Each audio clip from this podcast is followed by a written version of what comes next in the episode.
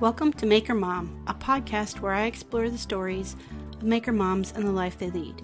Each week, I will bring you the behind the scenes story of a new maker mom. I'm Katie Freeman, a furniture designer and content creator running freemanfurnishings.com and your host of the Maker Mom podcast. You can find Maker Moms hanging out in the Facebook community at Maker Moms and on the web at makermompodcast.com. If you love what you hear, please subscribe, leave a stellar review, and share this out with other maker moms you know.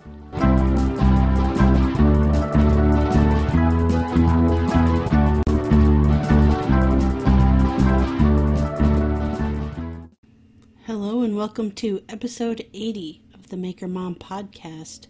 This week's guest is Lindsay with Lindsay Creative. Super fun time chatting with Lindsay. Um, not the first metal worker that I've had on uh, the podcast, but definitely the first metal worker of her kind on the podcast.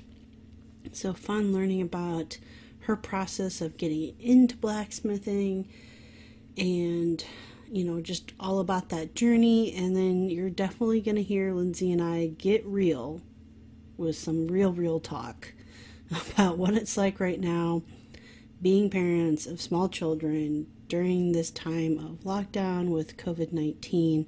Um, so if we seem perhaps maybe a little punchy, that's probably why. A little bit of stress humor sneaking in there, and um, you're also going to catch at least one instance of uh, me being interrupted by one of my littles. Um, when I was going through the editing process, I decided not to take it out because that's real life, and um, just want you guys to know that I'm real too, just like you. But before I get into the interview with Lindsay, which is truly excellent, I want to give a super big um, thank you, shout out, and virtual hug to all of my patrons over on Patreon. So, thank you so much, Amy of Bison Valley Carving, which P.S. Uh, is having an amazing giveaway right now on her Instagram. So stop, hit pause right now, get out your phone, look up Bison Valley Carving, and enter to win her set of three carved spoons. You will not be disappointed that you did. All right, uh, back to it. Thank you so very much, Brandy, Studio Obey, Kathy, One Girl and Her Tools, Dan and Kelly of Reclaimed Living Store, Ellen, Little Bear Furniture, Ethan, Ethan Carter Designs, and Mary Lou, made by Mary Lou. Thank you all so very much. Uh, sending more than one virtual hug, if you will. Appreciate each and every one of you, and appreciate each and every one of you who tune in every week and listen to my rambling sometimes at the beginning of an episode. So very much appreciated. Anyways, let's get into the episode with Lindsay of Lindsay Creative. All right. Well, Lindsay, why don't we start with you uh, doing a little bit of an introduction on yourself? Sure. Um, my name is Lindsay Murphy. I am a maker and an artist, and I go as Lindsay Creative at, on Instagram. And I live in Houston, Texas, with my two kids and husband. My kids are my son is the oldest; he is 11. My daughter is Nora, and she is seven years old. And I'm a metal worker, uh, artist, painter. I kind of dabble in everything. Right now, I'm currently making brass and copper jewelry, and I'm really loving it. Uh, mainly because people are really excited about it, and I get excited when other people get excited. yeah. All right. All right. Well, before we dive into like how in the world did you get into all of that stuff, let's uh go back a little ways to your childhood. You know, what was your childhood like? Where'd you grow up? Yeah, well, I grew up in uh, outside of Philadelphia, Pennsylvania. I uh, spent a lot of time hanging out in the woods with my brother and my sister. I'm the oldest of three kids, and uh, my parents are from upstate New York. My mom grew up in a very uh, do it yourself kind of family. Her dad was a welder and a blacksmith, and he had all this stuff in the barn where she could just go and build things and invent things. And so she kind of came with this background of always making, always creating. And so she brought that um, as a parent. And so she was always making, I would see her working in the garage. She had like a loom, and so she was weaving. Uh, there were other times when she did ceramics, she did jewelry making, she did uh, metalworking as well, uh, glass fusing. Uh, now she's into sewing, like that's her thing right now. So she's quilting all the time. Uh, my dad, he uh, was a chemist and ham radio operator, and he loves gardening. Like so, he would have this huge garden in our backyard, always creating that. He still gardens today, so he'll like call me up and tell me, "Oh, I have, I put in some bok choy," uh, things like that. So he, they always encouraged me in any interest I had. So I was really interested in art. So on the weekends, they would, my dad would drive me into downtown Philly for art lessons every Saturday, and that was like our time we spent together. So they always encouraged our interests. So my sister, she loved soccer, and so they encouraged her into that. Uh, my brother was an Eagle Scout, you know, so yeah, like where, wherever we were interest, uh, interested in, they always were uh, encouraging in in that. So it was really cool. Yeah, uh, I think that's really cool, especially when parents um, encourage the arts. Um, you know, a lot of times you see uh, encouragement in like sports or um, music, uh, which is mm-hmm. an art too, but like yeah. more visual arts isn't necessarily always encouraged. So that's great. Um, yeah, you had that opportunity. So, uh, what was high school like? Uh, what kind of things uh, were you still doing art lessons, or did you have other interests at that point? Well, high school was a bit challenging because uh, my family moved from Philly down to Houston. And so it was a big upheaval for me, a big culture shock. And uh, there wasn't like exploring in the woods anymore. And there wasn't like a lot of the things that I loved to do, I couldn't really do in Houston. Uh, but there were other things that I was introduced to. I had some really amazing teachers in high school I loved physics and I loved math. And so I kind of got into those things. I still did art, um, but it just was different. And so after high school, I ended up going into mechanical engineering because I really kind of felt like physics explained the world to me. Like it made things make sense to me. Uh, so yeah. Okay. Yeah. So so mechanical engineering uh college degree? Is that what you Yeah. Want? Yeah. Um yeah, I got my masters in mechanical engineering and uh I really enjoyed I was really attracted to material science. So like metallurgy and in polymers and things like that and um, I, I wish I would have known you when I was going to college because none of that made any sense to me whatsoever. well, I loved it, but I necess- I didn't really get good grades in it. I should say. I was a terrible test taker, so let's just put it that way. Mm-hmm. I I freeze under pressure. So uh, yeah, that that was something that was a, a difficult that was a difficulty in, for me in college. So, but I did end up working on the space shuttle program. So that uh, that kind of came about after college, and um, we moved. Like my husband and I moved to Houston. We said, well, actually, when we were looking for work, uh, we we're like anywhere except Houston. We don't want to move to Houston and, and that was the only jobs available was working for NASA. And we ended up living in Houston. And so, of course, mm-hmm. but we, I love Houston, really enjoy it. Um, yeah. so, so does that mean your husband has like the same degree you have, or very similar that you guys were both? Uh, those yeah. were the jobs available to you. Was working with uh, the space program. Yeah, he has a mechanical engineering degree as well, uh, but he he's really into robotics and electrical engineering and that kind of stuff, and I have zero interest in that so he helps me with some uh, electronic stuff that I have uh, in my artwork. A lot of times I'll incorporate LEDs into it and I'll bug him for help, even though I should know those things. Yeah, but you know, you have that fantastic resource at hand. So exactly. I that's what I tell him. I totally understand that cuz honestly like there's like so many things I want to do like a lot more LED work with. And mm-hmm. even though like I took three and a half years of electronics in high school, you know, where I was like building PCB boards and all of that yeah. stuff. But yeah. since high school, I haven't really touched it. And so it's like, it's almost, it's like a little bit intimidating just, and it's like, it shouldn't be, but it is a little bit intimidating. Yeah. It's, it's just more things on your plate, you know? Yeah. And, yeah. and, and I'm trying to reduce that. so if I can outsource that, I should take advantage of that. So, or at least that's what I say. so, when did kind of like being an artist come into your adult life?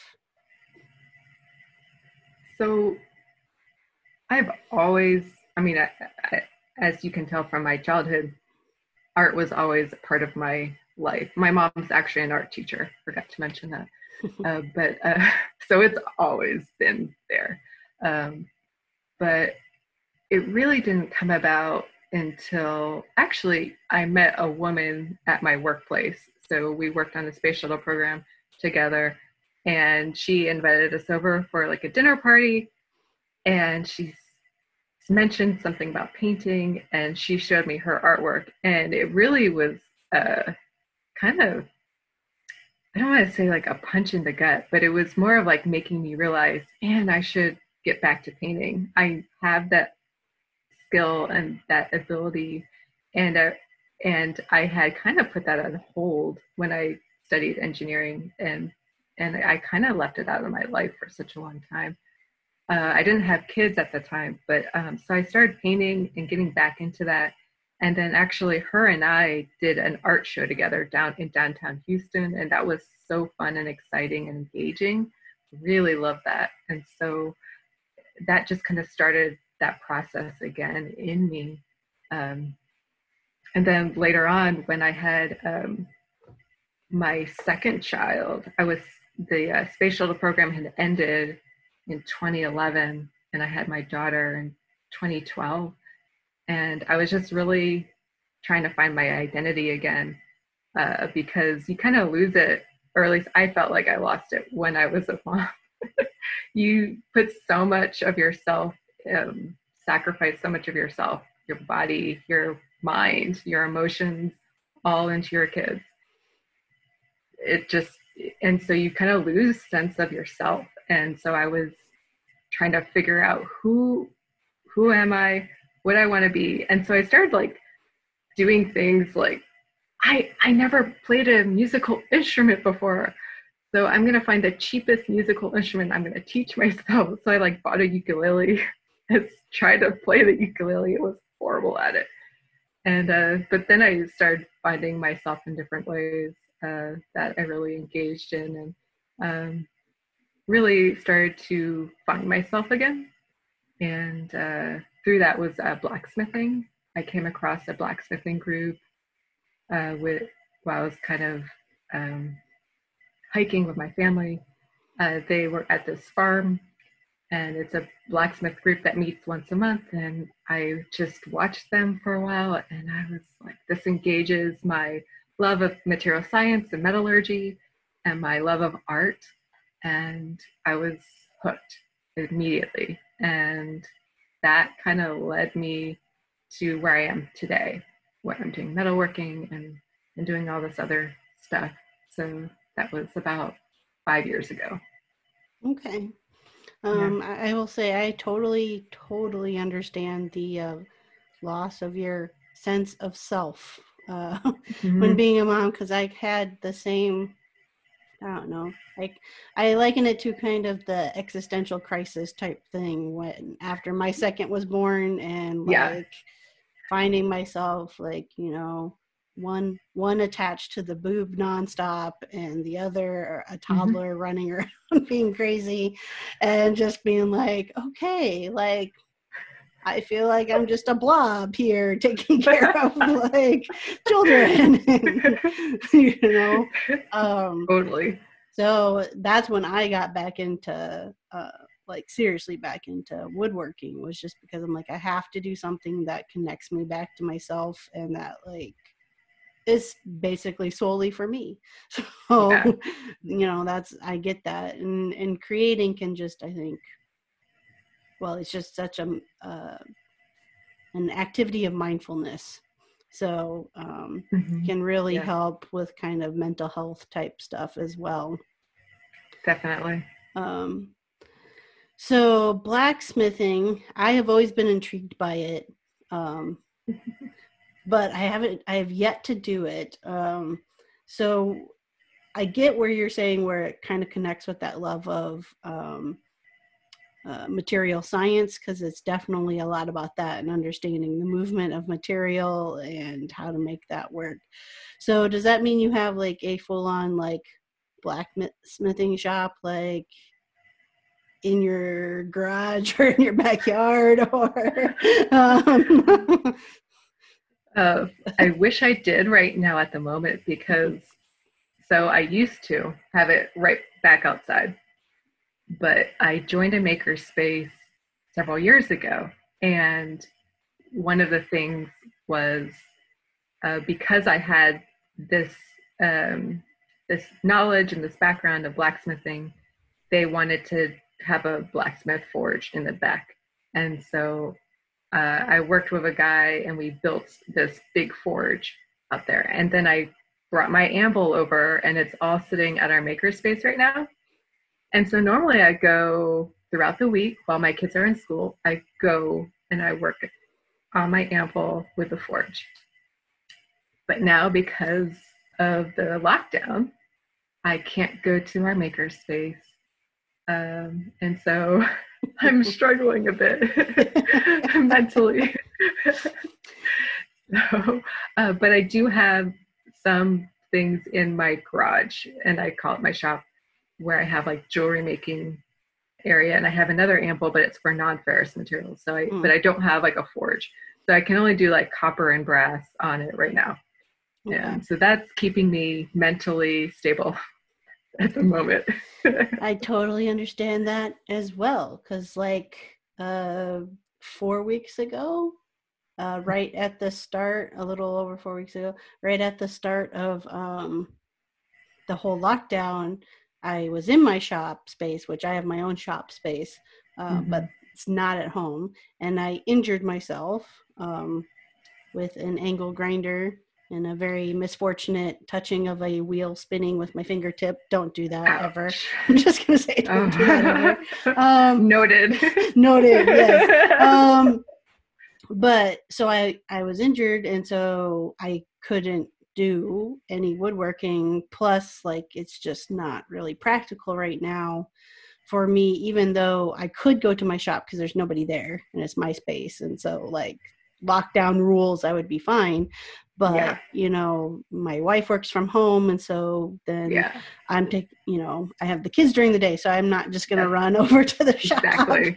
so right. yeah i've been this weekend my my fingers finally healed and we just moved a bunch of stuff we went to the shop and brought it home so i could at least like run out for like 15 minute segments and do stuff because i am like my mental well-being is not the greatest right now because i am lost without being able to make it's that sense yeah. of self again you know exactly yeah. So I totally get it. And you're like looking, I was really starting to look around the house for like anything. I was like, I don't care, like anything that I can just like kind of put together with like glue or something because I need something to do. totally get it. Um, yeah. What about with um, painting and stuff like that as well? Are you, I mean, is mm-hmm. that still part of your maker slash artist journey, or are yeah. you pretty well focused on kind of metallurgy type stuff right now? Oh, normally it, it comes in waves. So uh, I, about two months ago, I was painting almost every day, and then a lot of times what happens is I'll get stuck on something, especially with the painting.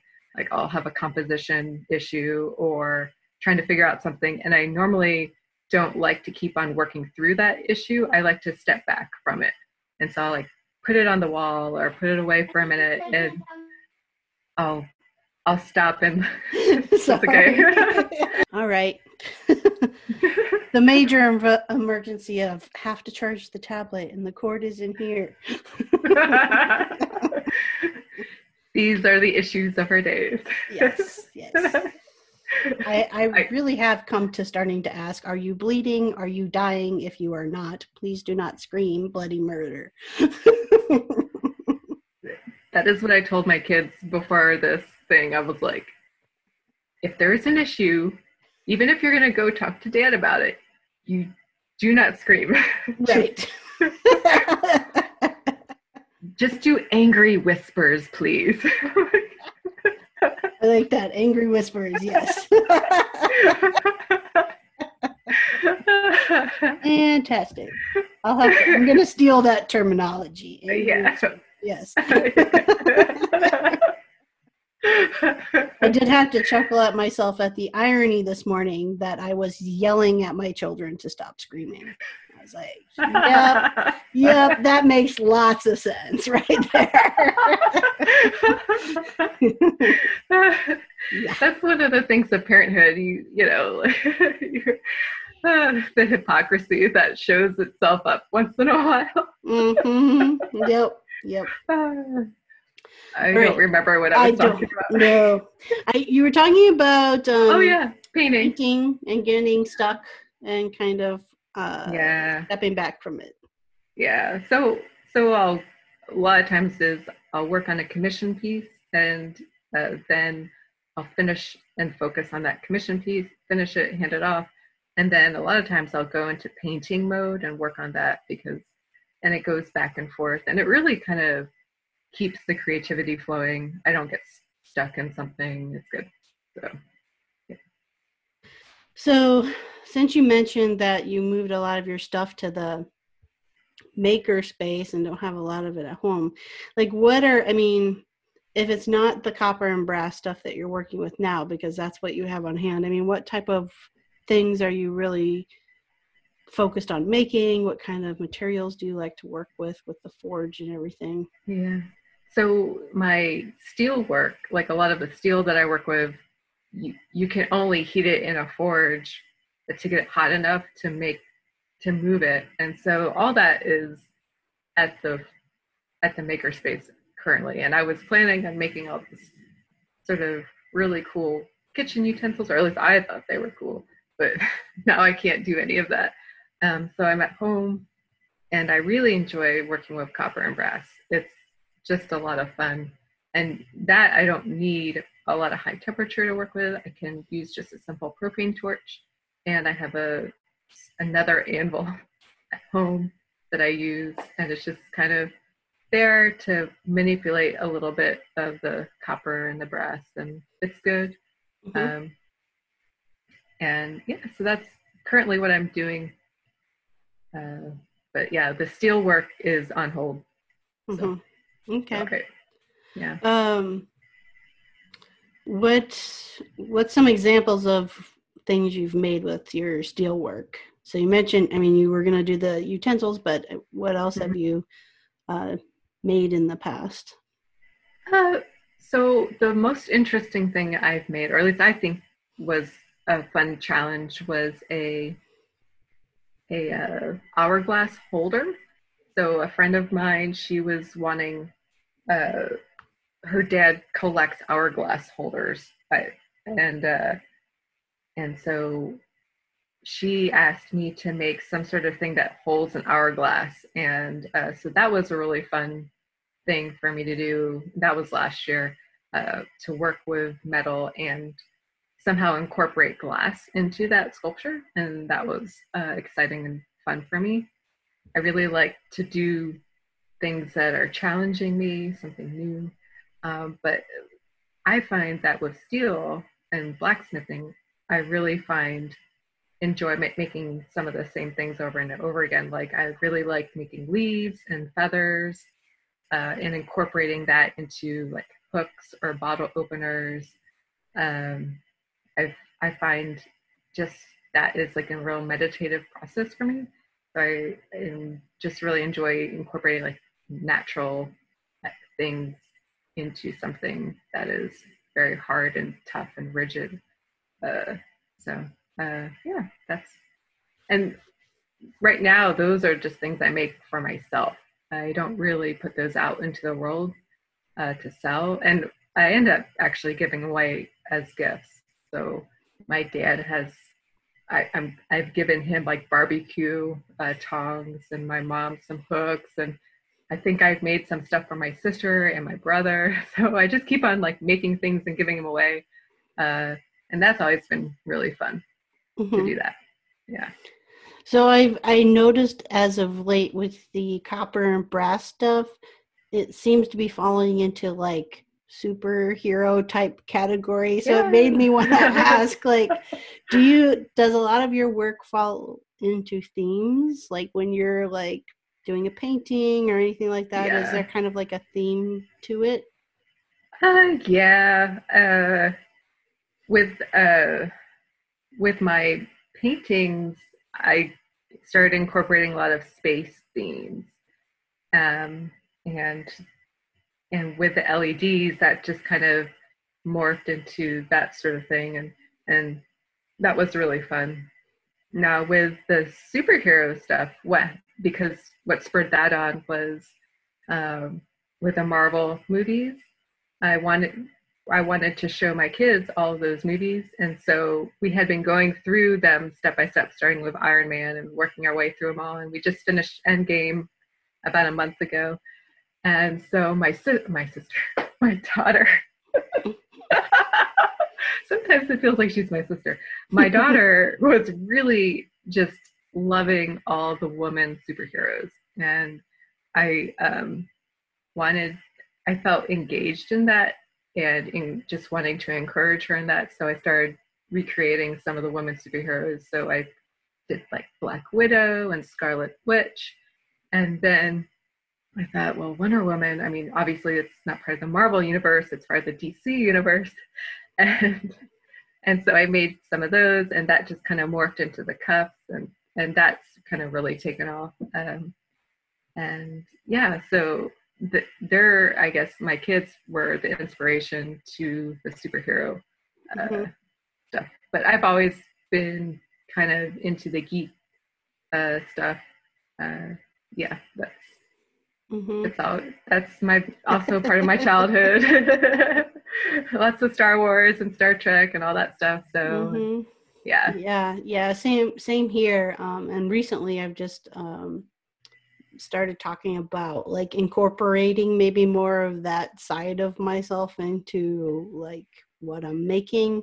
Um so like my like stickers i've had made and stuff all and uh, t-shirts i have all incorporate wonder woman and kind of going you know for that theme but I'm I'm full on geek, so I'm going to be working on some Buffy the Vampire Slayer projects coming up yes. this summer, um, stuff awesome. like that. Um, a little Wynonna Earp stuff thrown in there too. So oh, yes, yes, yeah. yes. Hey makers, this week's sponsor is Wagner Spray Tech. I want to talk to you right now about their series of control sprayers. I have personally the Control Spray 250, which is great for staining and finishing of small to medium sized projects. It has power and control to cut time out of staining projects like fences, railings, furniture, trim. Perfect during these upcoming summer months for all of that outdoor furniture you may be making, like I plan on making. Um, it has simple adjustments. It can spray transparent to solid stains, lacquers, and a lot of other furniture paints with speed and efficiency. Listen to this it can stain uh, an area that is 8 foot by 10 foot in less than 2 minutes. That is awesome. It's lightweight and compact, easy to maneuver around. Uh, the control finish nozzle sprays a smooth and consistent coverage, and pattern adjustment can be horizontal, vertical, and narrow round, which is perfect again when you need to get into a precise area on a project. Uh, so go ahead and go check out Wagner Spray Tech's Control Spray Series. Uh, you can check them out on their website, wagnerspraytech.com, or you can follow them on social over on Instagram, Wagner Spray Tech. So it's it, that stuff is kind of getting me amped up because I haven't done anything like that. You know, I've been more fo- yeah. focused on like uh, incorporating more like organic, uh, mm-hmm. nature type shapes and stuff into my work, which I still enjoy doing. But it's like it's a little bit. I like being able to bring what I say like the fantastical into kind of, you know, everyday yeah. objects and making it fun. So totally. Yeah. Totally. So I am like totally in love with your Wonder Woman cuffs. I'm like, those are like amazing. Thank you. um, all right. So you kind of just basically not too long ago really just picked up the whole like blacksmithing and stuff Mm-hmm. What was it like to learn that craft? Um, was any of it intimidating? You know, um, it yeah. it definitely tends to be something that I would say more men do than women. I would assume that's still the mm-hmm. case. Mm-hmm. Oh yeah, uh, yeah. I think so. The the first class I went to really wasn't a class; it was more of like a get together, and I remember going and I remember being so anxious and so nervous. Um, one, because I, I've already, I'm used to being in the male dominated fields through engineering and all that. So I wasn't sure how I would be accepted in the group. I wasn't sure if I'd be ignored or talked down to.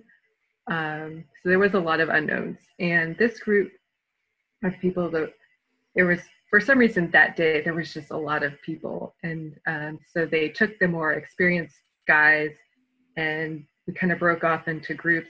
And the guy who showed me how to do things he didn't talk down to me. He was so enthusiastic and so excited. Not that oh it's a woman it's i love blacksmithing so much i can't wait to show you what this is all about. And that was so welcoming and so encouraging. And since then, I've had two mentors through that group, and they're older men, they're probably in their 60s and 70s. And they have kind of come alongside me and treated me as equal. They've been very respectful towards me, which I really appreciate. And they're always just genuinely humble guys. So they don't have this giant ego where they need to feel like they need to talk down to you at all.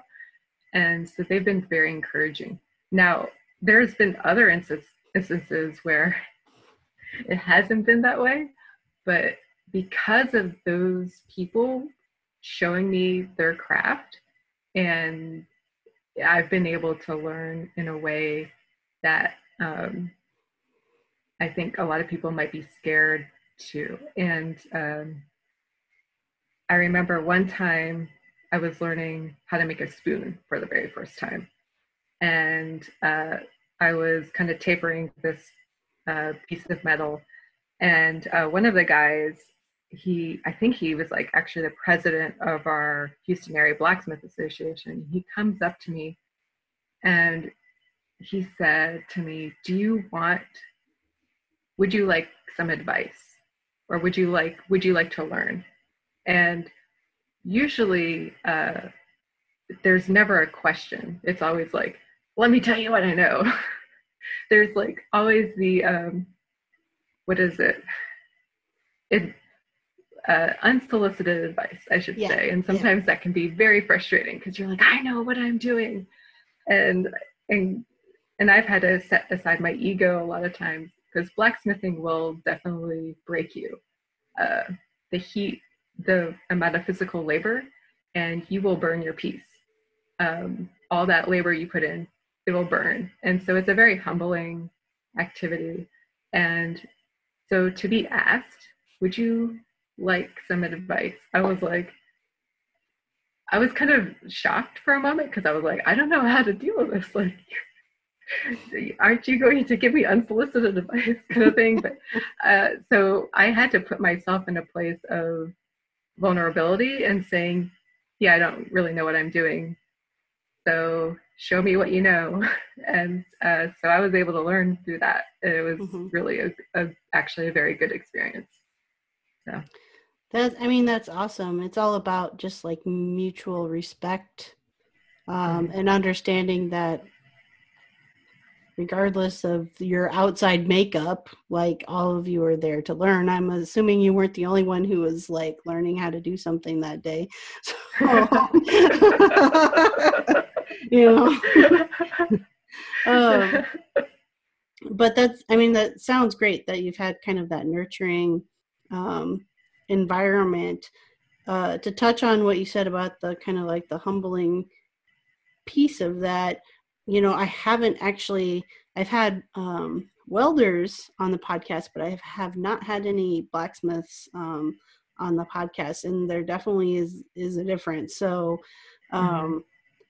Like, what was it like to start working with like that amount of heat and stuff at first? Um, yeah, like, I'm I'm assuming it takes time to condition yourself, like, to be able to like put yeah. in real time into that environment.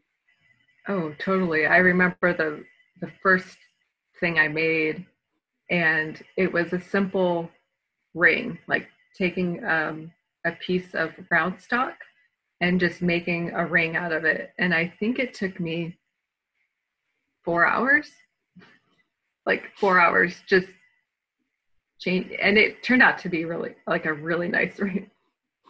But I was exhausted and physically worn out. And I think it was when I made it, it was like April timeframe, maybe May. And in Houston, it's probably getting into the 80s at that moment. And you're around a 2000 degree fire for four hours. And so you are hot and your body is tired. Um, I did suffer a heat stroke about a year and a half ago uh, doing doing blacksmithing, and I it took me. I mean, you mentioned you had an accident with your son, and it took me a really long time to bounce back from that and to get back into blacksmithing. And I I gotta say, I was depressed during that time because you realize how much your body is like if it's not healthy, it's if, if it's not capable, uh, how much we rely on our bodies to do the work we need them to do. So, mm-hmm. Yeah. Yeah, absolutely. Was there any moment after making that first ring where you thought to yourself, Am I crazy for wanting to do this? well, I, for a long time, I put off buying a hammer and I put off buying, like, investing money in it. So that was the when I finally decided, okay, I'm gonna go get a hammer. I'm gonna buy myself tongs. Like the, that, like I know I can do this. And uh, I know there's guys who get really excited because they'll watch Forged in Fire and they'll buy everything first before they even start doing it. And I, I, I wouldn't say that's the best way to go. Yeah. I was just going to ask you, when are you going to be on an episode of Forged in Fire? Like, I'm not a bladesmith. yeah. there, there is a difference, and yeah. So, you had mentioned earlier that you do take commissions. So, mm-hmm. um, it sounds like then this is not just a hobby, right? You do right. do mm-hmm. do some of this work for uh, for the purpose of making money. Um, yes. How did you turn, or I guess when did you turn it into business versus uh, getting back into art? You know. Mm-hmm. Yeah. I think about right around after my daughter was born, uh, about 2012 is when I kind of started wanting to uh, take my art into more of a business way. Um, actually, it started with um, a commission to do a children's book, illustrated children's book, and so I uh, did that for a bit, and then um, that kind of spurred on the idea of selling my artwork and being able to you know make a bit of an income for our family. Uh, it's definitely not something a livable wage at all but it would be nice to eventually get to that place.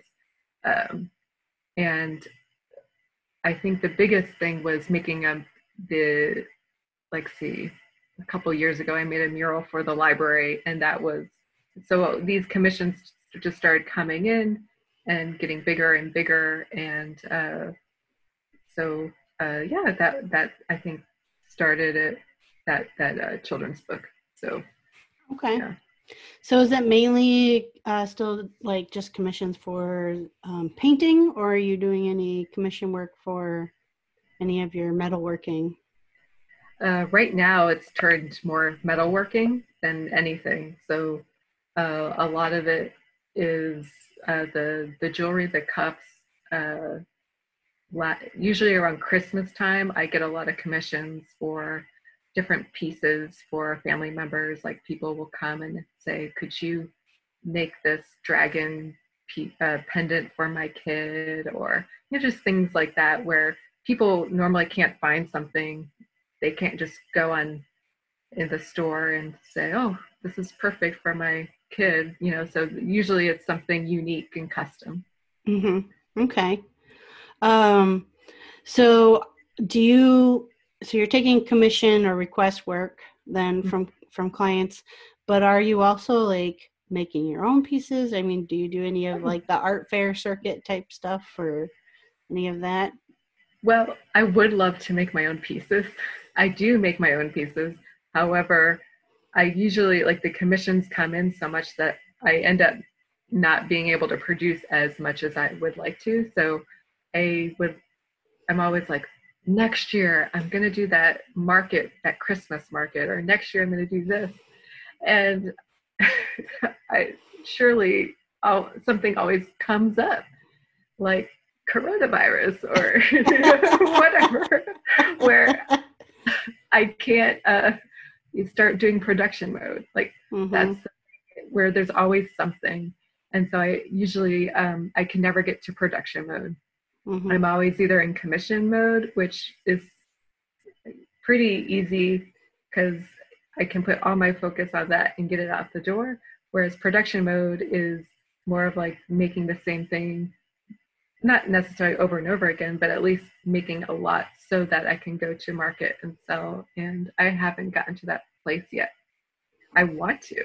The desire is there. It's the time. totally, totally understand that aspect of it. Um, I will say it's not always all that it's cracked up to be. There's like two Christmases ago where I did a bunch of like I was doing a bunch of pop-up shops and stuff like that. Mm-hmm. So I got into production mode on on smalls and I'm like I think I'm finally down to like the last 10 coasters, you know, from 2 years yeah. ago.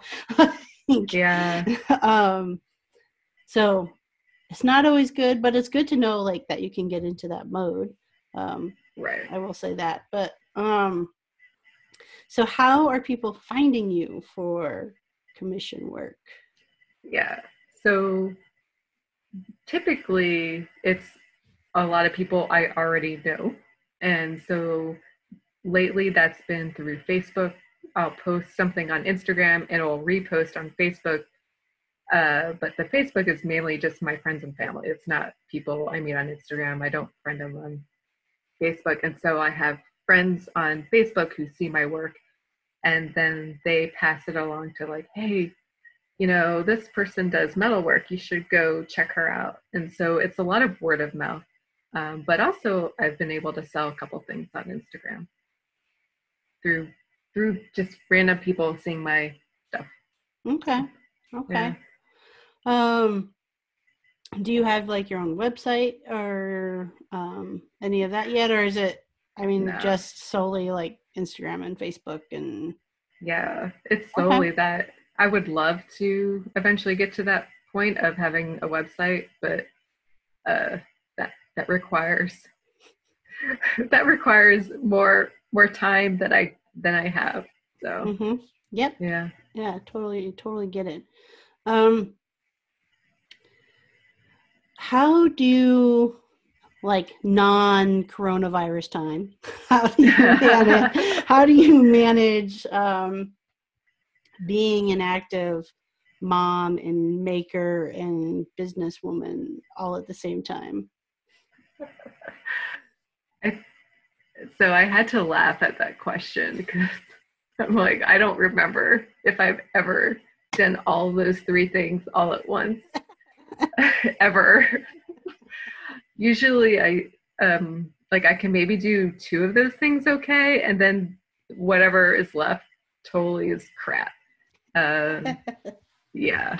Uh like I was just thinking about it like last week I was like, all right, I'm getting great shop time in. I'm doing a lot of good stuff there and oh my kids, you know, uh schooling is actually going well. And then um like six o'clock rolls around. I'm like, oh yeah, I have to make food for us to eat. Whoops, like, like, and like the house is a wreck, and I'm like, well, you know, like, it's just, it's just what it is. And Mhm. I, I mean, even in the non-coronavirus time, whenever that was, like, I don't really remember. Uh, I just, I really don't. what was that life like? Who was I back then? Like, I know. I was a totally different person. Uh, uh, I mean, it just, I had all this extra free time. What did I do? Mhm. so yeah, that's, I mean, that's mainly, I, I, I normally focus on production, concept design. Uh, I do a lot of that and then I usually implement it. Um, and I may have like three or four things going at the same time. And then uh, typically, my, both of my kids are in school. So usually uh, I get a good chunk of time during the day to really focus on that.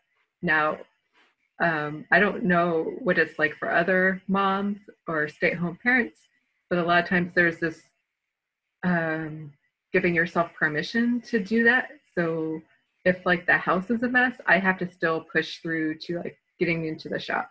Otherwise, I could totally eat up half my day, like doing the laundry, doing groceries, like cooking, like, Mhm. and then like half of my shop time is gone. And and I need to give myself permission to be like, that's that's not as important as doing that. So hmm Yeah. Yeah, I think um, that's a really good point to bring up because I think that's the hardest part, right? Giving yourself permission, um, yeah. or even or even not feeling guilty when X Y Z is not done. you know, Yeah. type of thing. I think we'll survive if you have to wear those jeans again. yes. exactly. Um, what would you say is your favorite part about being a maker artist? I really love the just losing myself in a piece. So, like, I'll be painting and I'll just get into this meditative process, like this flow. And um, same with blacksmithing, like, I'll be hammering a piece and I can just totally lose myself in that moment. And th- that is like a really um, fulfilling thing. Uh, and especially when it comes out the other side and actually looks decent. uh, but also just being able to make something, like being able to look at something and know that I can make it. It's very empowering. So, Yeah, uh, I totally agree. I've I've said on the podcast before. I liken it to um, prayer. For me, it's almost like prayer while Mhm, making yeah. just that you know state of being. yeah. Um, what's your favorite part about being a mom? Yeah. It's hard to think of that right now with the coronavirus stuff. Look, I'm questioning all of my life choices right now. I don't think you're alone in that at all. like we have found ourselves going, thank God we only have two. That is yeah, totally. and, oh, so sorry, I'm still laughing and crying. That's okay. Just a moment. Yes. let me let me go in the corner and stop for a bit and come back. Uh,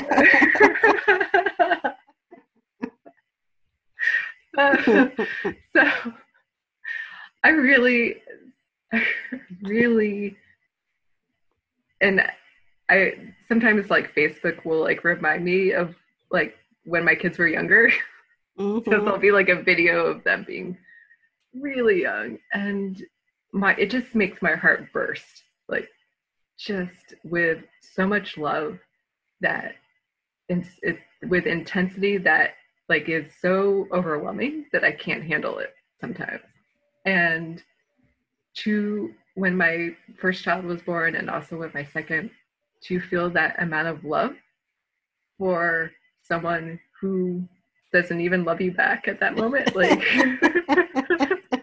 there is no expectations. There is just pure love and joy um, that has been exhilarating. And then, um, which I didn't, this was a surprising thing for me when my daughter was born, and as she got older, was to see the love between my firstborn and her, and to see that love for each other. Like, so, like, to have this intense love for both of them, and then for them to love each other, like, that for me was so exciting and just like so overwhelming that and I and that was an unexpected thing that I I did not expect as, Mhm. as, as a parent so Mhm. so I love it when they're like peacefully playing upstairs I'm like oh so nice and but as soon as I say that then I hear "Ah!" you jinx yourself every time you say exactly every time. yeah I know it's been it, for us. It's been one of those things, especially you know right now during the whole uh, COVID time that it's it seems to fall like about four o'clock every afternoon from like four to like bedtime. They just they play so wonderfully together, which Yeah. always leads me to be like, where was this the rest of the day? but, but also to just be like appreciative of that like you said and to like really love watching them you know Mhm. play together and just you can tell that they love each other even if they won't admit it they do absolutely do love each other yeah so it's it's definitely a fun moment to watch um Mhm. uh I'm a bit surprised to hear you say that though, because you grew up with two other siblings, and I'm assuming you loved each other. Yeah, I think it's different when you're a parent and you see that because you don't really recognize it um, when you're siblings. I think, or at least I didn't. I Mhm. I think I was kind of blind to that. Um, yeah. so, and uh, I'll have to take your word for it because I was an only child until I was 16 years old. So I have like watching my children together now at this young age is new for me on all sorts of levels because Oh yeah. at their ages i was you know an only kid and so Yeah. i was like i mean that's one thing i've actually been thankful for even though we've joked and said thank god we don't have more than two i've also been thankful that thank god we don't just have one because Yeah. um remembering being an only child i would have been bored out of my mind Oh, uh, going yeah. on five weeks at home with nobody else to play with yeah. totally. yes um what do you hope that your kids learn from watching you be this you know creative person and, and also having it be a business for you Mhm. Well, I really hope they get a sense of empowerment that they anything they want to do, they can put their mind to it. they can educate themselves and create it. Uh, what I love is when when we used to go to the store together as a family. uh, we will and again someday, I hope. maybe. maybe, yes. Unless the robots take over, then That's we're right. all. Uh, sorry. That's okay. I use humor to yes couple things. it's a good coping mechanism. It's good. It's good. yeah. uh, I used to take my daughter and my son to the store, like Target or whatever, and, and we would be in some aisle and and I don't even remember. Like we would see something, and I'm like, oh, this is really interesting, and it may have been some sort of toy, or it could have been like a you know a who knows, like it's just some sort of garden thing that you put in your shelf on in your house. And I remember my daughter saying, and she was probably only three or four years old, and she's like, "Oh, we could just make that." Like, and that became their response to everything that we saw. Like, we don't need to buy it; we could make that.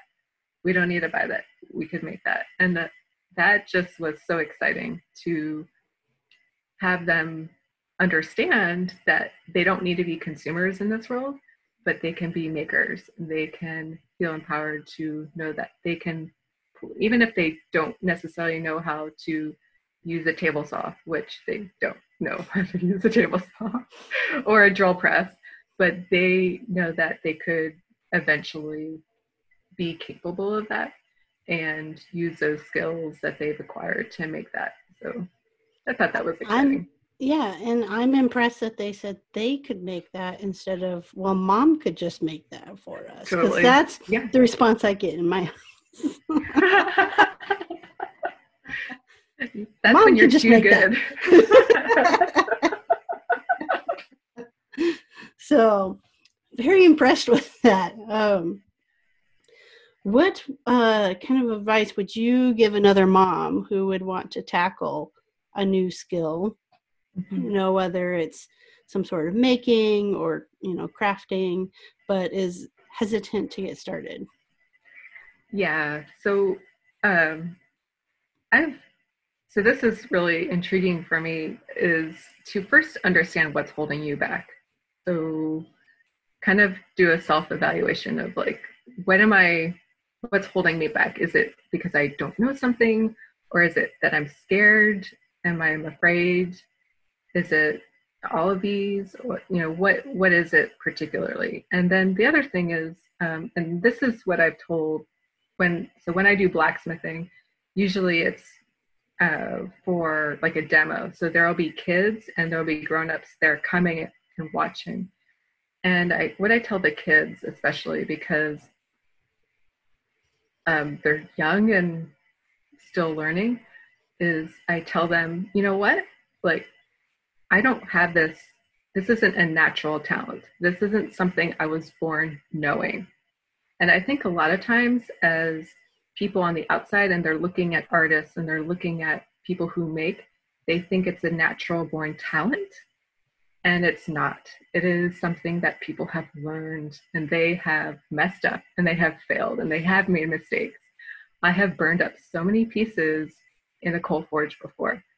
And I think it's really important to know is that every, like I always say, all these blacksmiths, these guys who are making beautiful things, they have been doing it for 20 to 30 years. And they didn't know anything before that. Like they knew nothing. And so it's really important to know that it's a learned skill and um, they, they can learn it as well. It's, I think a lot of times we compare ourselves to someone who has 20 to 30 years experience and well, I can't be that way. Mm-hmm. I, I really love that. I love that point. Um, perhaps because it's something I just said to my own son today, um, talking about piano lessons, and um, he was saying how hard it was, and you know, mm-hmm. and and I said, well, you know, your teacher, it looks easy when she's doing it, and I said, but she's been playing piano since she was five. She's been playing piano for forty years, like. Yeah it's something that takes practice and time and you Yeah. know and and trying to get him to understand that it's okay that you're making mistakes and you're not doing it perfectly the first time you touch those keys and and Mhm. everything like that um and and i think too to your point um a lot of people i think especially in this day and age with instagram and facebook and youtube and all of the places you can see these things you start to compare yourself at this beginning step to somebody who's you know 10 to 20 steps ahead of you in the game and you feel Mhm. like you're not doing whatever it is as Right. well Right. Totally. yeah Yeah. It's a it's a trap that I think even experienced makers can fall into as well. Oh, absolutely. Yeah, absolutely. Um, all right. Well, Lindsay, we're actually at the end of our time, so I want to give you a chance though to let everybody know where they can find you on all of the interwebs. Sure. Yeah, uh, you can uh, find me on Instagram under Lindsay underscore creative. And uh, my email is there. So if you want to shoot me a DM or you can check out my artwork, uh, that's that's the primary primarily. Right. I can't talk today. That's okay. Anyway, so that's, that's that's that's the only place really to find me right now. So Okay, awesome. Well, I'll make sure I include um, the link for your Instagram in the show notes for the episode. And uh, thanks for taking the time to chat with me. No, well, thank you, Katie, for for talking with me. I enjoyed it. Yeah. Alrighty, again, that was Lindsay of Lindsay Creative. And if you want to find the link on how to follow along with her and you're not already doing so, you can head on over to Instagram, the Maker Mom Podcast account at Maker Mom Podcast, link in the bio there. And you will have a choice of going to show notes, which will take you to the show notes for this episode. We'll include links to how to follow along with Lindsay, plus links to uh, Wagner Spray Tech, our wonderful sponsor, and their series of control sprayers. Um, also, any previous and past episode show notes are up there, so you can follow along with all of the lovely ladies that I have had on the podcast. Plus, uh, there's an option to head on over to Patreon if you want to see what is this Patreon patron thing all about. You can go check that out. There's $1, $3, and $5 a month levels, and you get goodies at each of those levels. And would love to have you join the tribe and have you start being part of the list at the start of the episode that gets a very special thank you. Um, and what else is over there? I think I also have some link to workwear uh, for women, uh, stuff that I personally wear and enjoy wearing, so you can check that out as well. All right. Um, I hope all of you are staying safe, staying healthy, staying sane, which I understand may be impossible at this point in time. Uh, and just, I hope you have a wonderful weekend, and I will see you next week. Thank you for listening to the Maker Mom podcast. You can connect with the Maker Mom community in the Facebook group page Maker Moms. And remember, if you enjoyed listening to this episode, please subscribe, leave an awesome review, and share this out with other Maker Moms you know.